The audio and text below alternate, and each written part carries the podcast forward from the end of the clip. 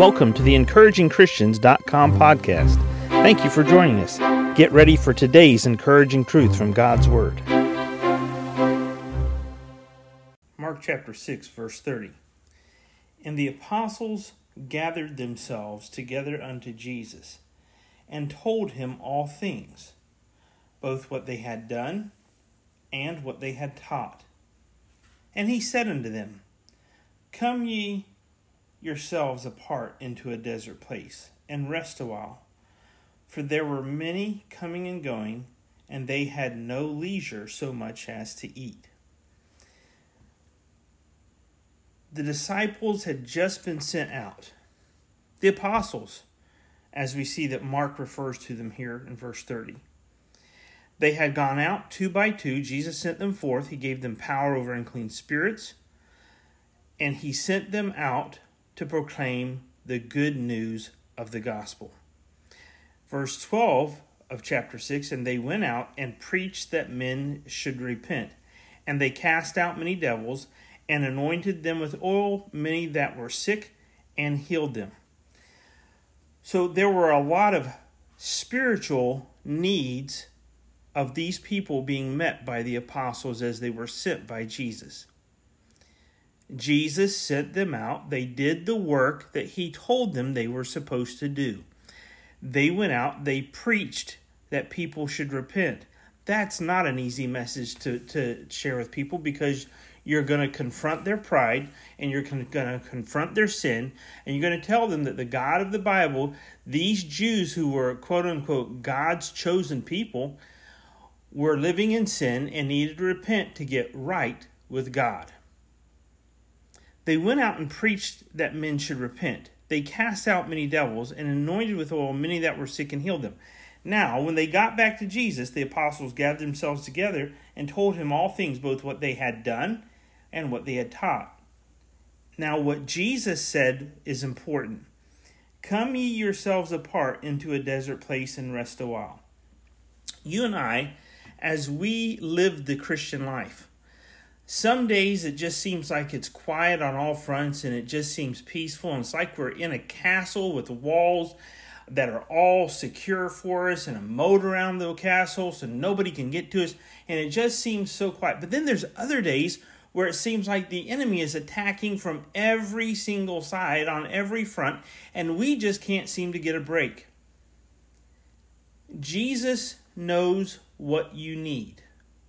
And just like the same apostles that he sent out to do the work of the ministry, he also brought these apostles together and said, You need to go to a quiet place apart and rest. Now, the apostles were new at this thing called ministry, so they didn't quite understand how to manage themselves in the midst of ministry.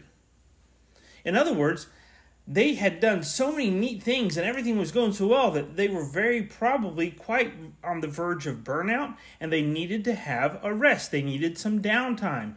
That's why God gives us six days to work and the seventh to rest, like his example for us in creation. Believers are no different, ministers are no different. A minister who says he doesn't need that time and he can manage himself and he doesn't have a problem with burnout, I dare say he probably doesn't have very effective ministry for God either. Because when you're effective for God, Satan fights you.